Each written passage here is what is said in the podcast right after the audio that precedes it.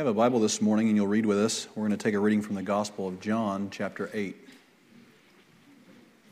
Gospel of John, chapter eight. And it may not be very long this morning. Said the preacher every Sunday.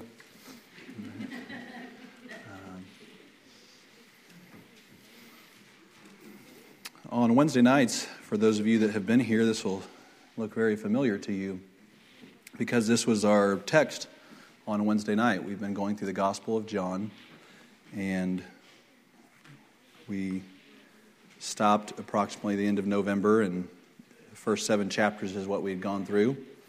And this past Sunday night, or excuse me, Wednesday night, we resumed our Wednesday night services and um, began in chapter eight. And read these first eleven verses as they comprise a story. And I want to bring before you today, in light of a variety of things that we have heard today, something that, um, as I've sat here and prayed, um, my intent this morning was to preach to you about divorce. And what the Bible teaches about divorce. And as I've sat and tried to pray since the service has gone the direction that it has, I think um, something in this story illustrates well what I think is important for us to know today. Um,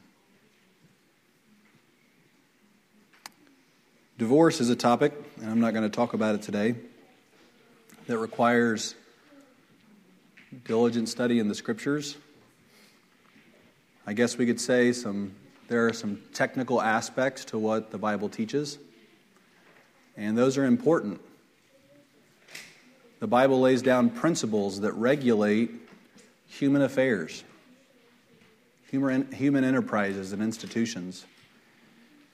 And people can become, in our nation in particular, wishy-washy, I guess you would say, and the first sign of emotion, dismiss principle. And perhaps in due time, I intend to still preach on divorce because I think it's important that we know what God's Word says. However, what is often the case is that as people delve into a subject like this or like that, they do what these men in John chapter eight did. And what we would, I think, do this morning if we just headlong proceeded into what I had originally planned. And that is what we lose, that principles are made for people. People. God loves people.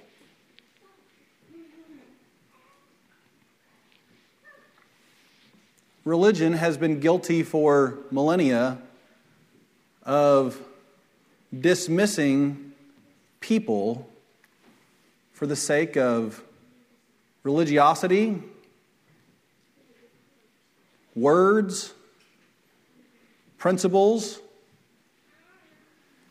and to falsely assert the idea that we can, as these men did, focus so stringently on precept that we entirely lose person.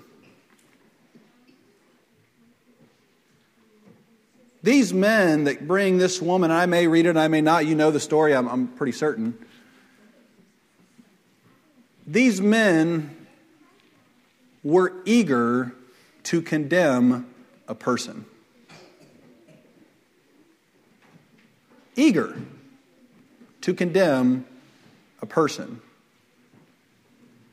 Not only that their judgment might have had negative consequences upon her, upon her family, if she was married, upon her spouse, but they wanted to kill her. And they did it. The Bible reveals to us with the intent to harm a different person. And so they grabbed their principle, which they misunderstood, and they attempted to harm with their principles. They tempted to what they believed, perhaps, serve God and please God, because they were able to cross a T and dot an I and walk home in self-righteousness and think of themselves highly for having carried out some static law that they didn't understand in full. But this morning, if I could impart anything whatsoever, it is that our religion, our practice of our religion, is meant to glorify God through loving Him and people.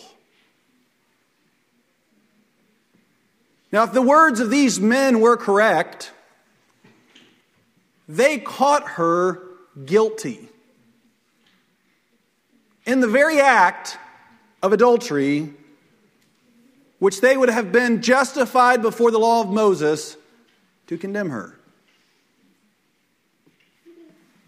And very often when we look at one another, the first lens through which we view one another, if we're not careful, is the same legalistic lens which these men viewed her. And that is, look at what she has done. She needs to be condemned. Others, knowing that perhaps the crowd, especially the religious crowd, finds comfort in rules and in regulations that require no spiritual discernment, reach for what is inaccurately labeled the lens of love, which in truth is often a lens of pacifism. I have a person in my life that I care about. I want to make sure they feel better. Thus, I will not condemn their action. And so they read this same story, and out of this weasel a principle that somehow reaffirms that the woman did nothing wrong and is okay. And we would be wrong to do that. You sin and so do I. And you may look at some of the problems in my life, or you may look at some of the consequences that I suffer and say, the man suffers justly what he deserves. And that may be true. But I would put before us today something that these men missed that Jesus perfectly typifies.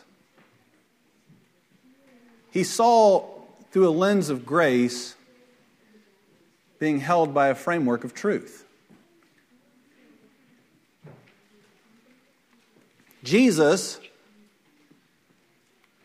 did not seek maliciously to use the law as an instrument to condemn sinners.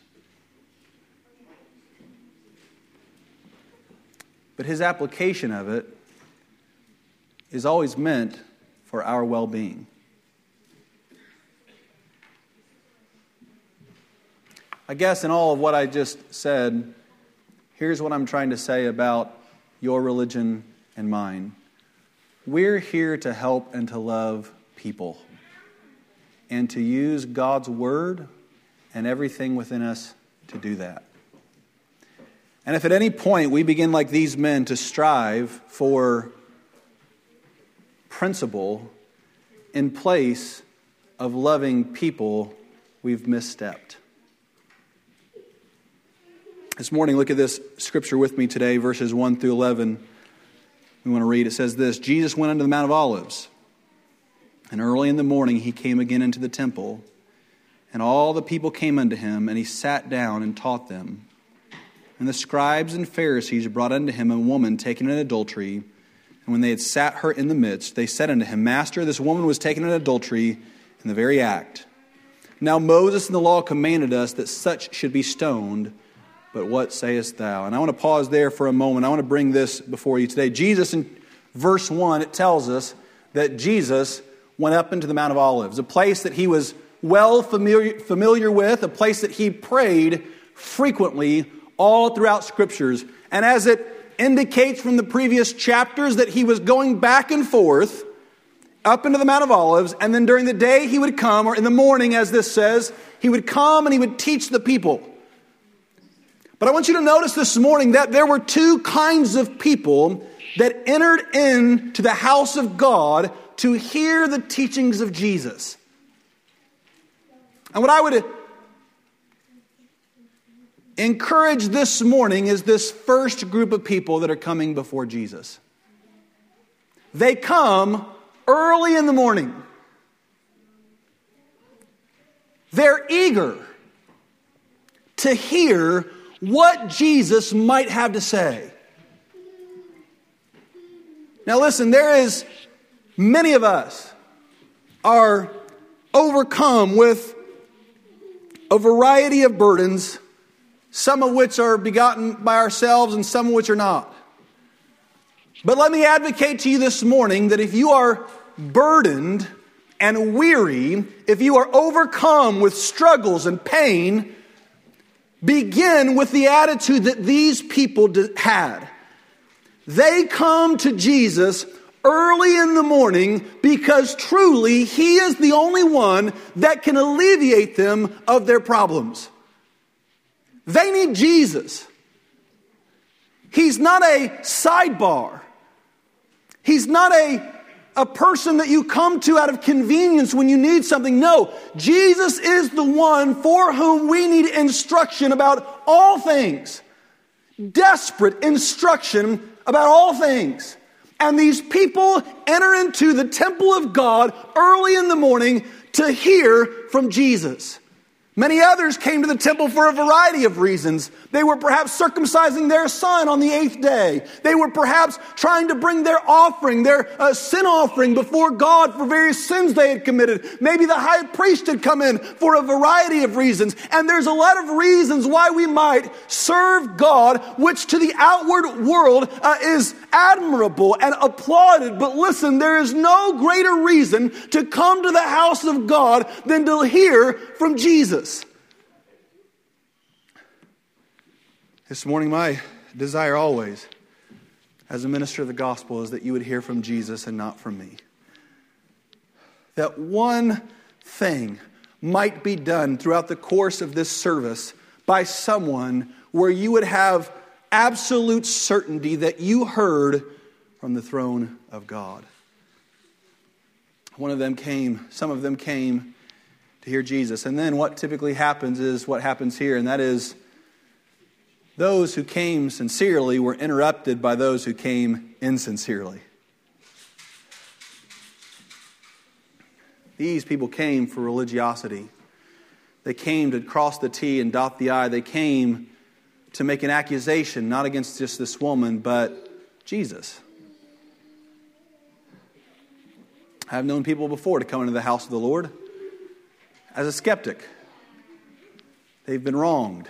And they're looking for a reason that what the preacher is telling does not perfectly fit the scenario of their life.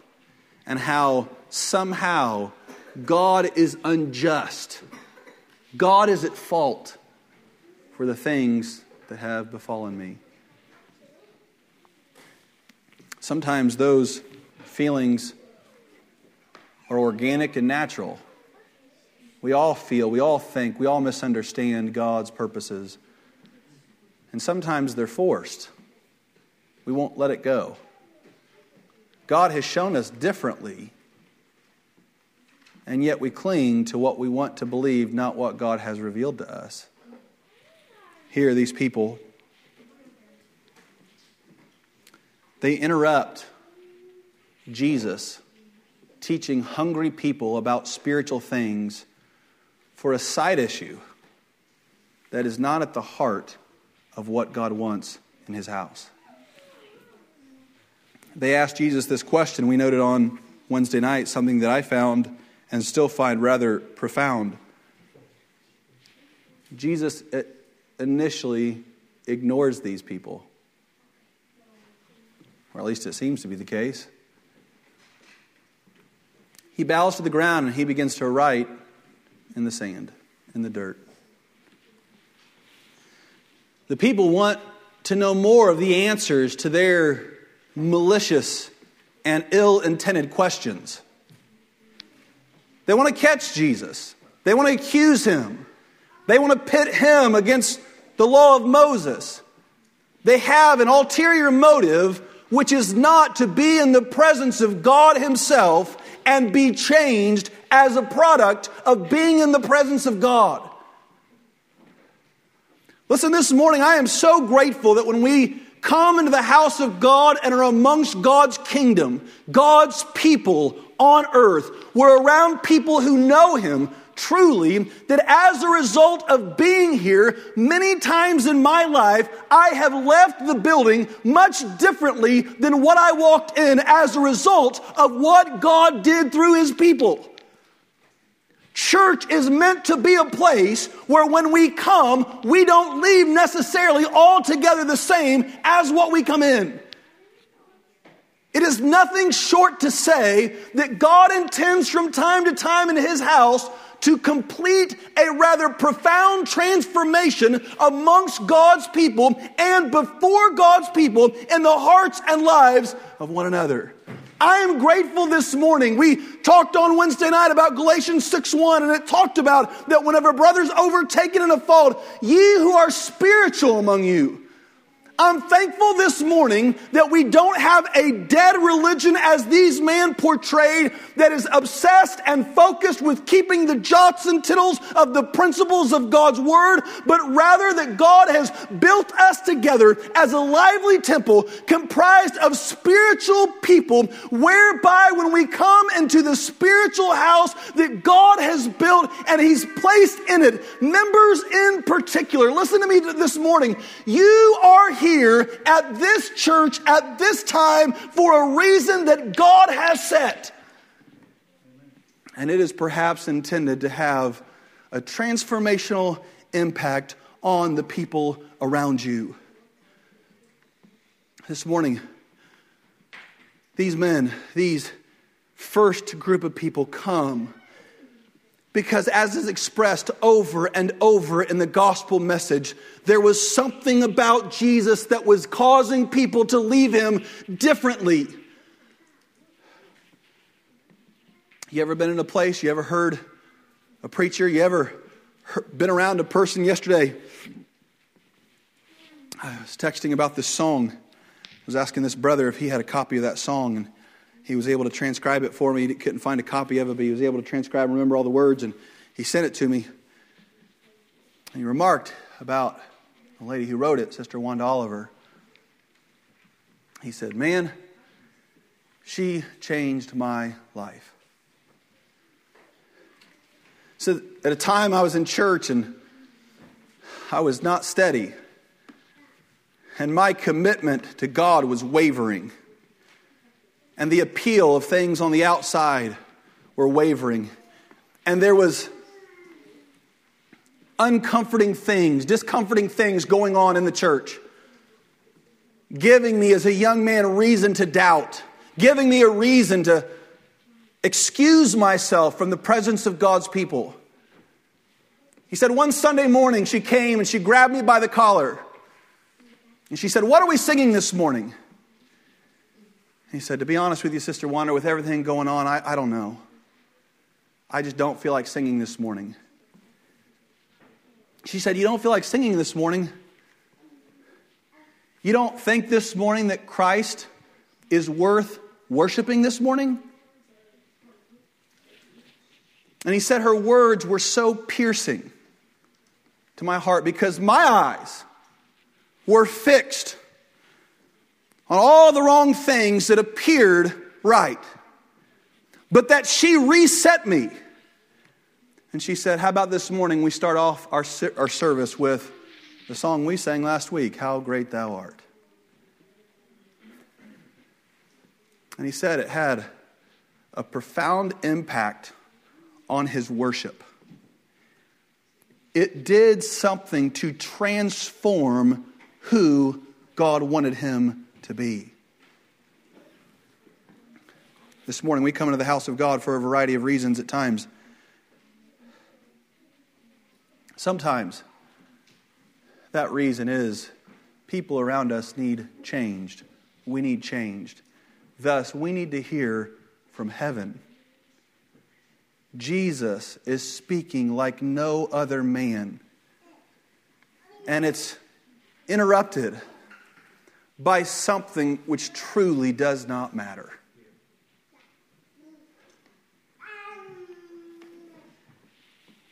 I suppose this morning that's how I felt trying to bring a sermon about divorce today. It matters in its right place. But today it doesn't. Do you understand what I'm saying? When people are broken and hurting, when people's lives are falling apart, a year ago, we found that in our very own community, didn't we?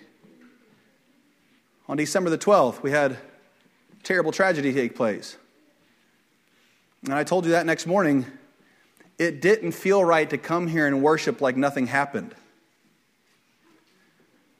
It felt like a time to go and be Christ in other people's lives. Hear Jesus. Spiritually, and this is what we tried to indicate on Wednesday night towards the end of our lesson, they came to Jesus and he was a spiritual man. If any man was a spiritual man, Jesus Christ was a spiritual man. He had the Spirit without measure. And they come to Jesus and they ask him this question, this, this question, this situation riddled with things at the moment which were unimportant. And with an incredible precision, with an in, incredible wisdom, Jesus all at once silences them without letting the woman off. He without sin cast the first stone. One by one they left. He looked at the woman and he said, has no man condemned thee? Neither do I. Go and sin no more. Do you see Jesus holding these two things in his hand? He's got principle. He doesn't say what she was doing was okay. He doesn't pacify her. Neither does he neglect to see the people around him and that woman who has a desperate need. This morning, it's interesting because the last number of weeks I have remarked to Kathleen there's much going on in our congregation, whether people realize it or not. There's a lot of spiritual battles. There's a lot of spiritual burdens being bore, whether people recognize it or not. In light of what we've heard this morning, here's what I would ask you to do. Help someone. Help someone. There are plenty in this building that need help, much of which has not even been mentioned. Help someone. See beyond all the religious resolutions of reading my Bible more and praying more. All those things are good. Do those things. But in the midst of doing those things, don't miss the people that God has placed in our lives around us to serve. You might say this, they're getting what they deserve, though. It's the consequences of their own actions. This woman was in that boat too, you know. And if Satan prompts you and you concede to picking up the lens of legalism through which you'll look at everybody's life, here's what I'll tell you. You'll never help anybody. Because in some fashion, you can almost find in every situation, in every person, some justifiable reason why they're suffering and they could change. And maybe part of your love to them is to speak that into their life. I don't know. But this morning, I just don't. I feel the, the need to close by saying this, and we said it one year, year ago, around this time. Go live the gospel this week. Don't just speak it. Live it. Ask God to give you the spiritual insight that Jesus had to this woman and to these people. And give your life in the service of them to help them. I don't at all mean to imply by tone or words that that's not the desire of your heart. I don't mean that. But as it was told to us this morning, sometimes we're afraid, me being at the top of that list. Let us look to serve whenever people need it. And I pray this morning that we would do that very thing.